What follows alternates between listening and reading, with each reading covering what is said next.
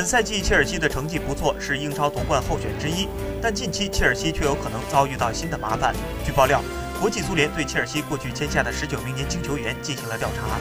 其中有十四人的转会过程涉嫌违规操作，而最引人注目的就是特劳雷。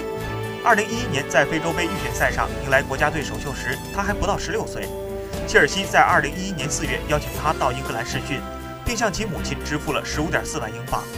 国际足联认为，切尔西在特劳雷转会的操作中违规向未成年球员的家人提供了金钱，该做法已经违规。一旦确认有罪，切尔西可能被国际足联禁止引援两年时间，也就是未来四个转会期都不得引援。这肯定会对切尔西造成巨大的负面影响。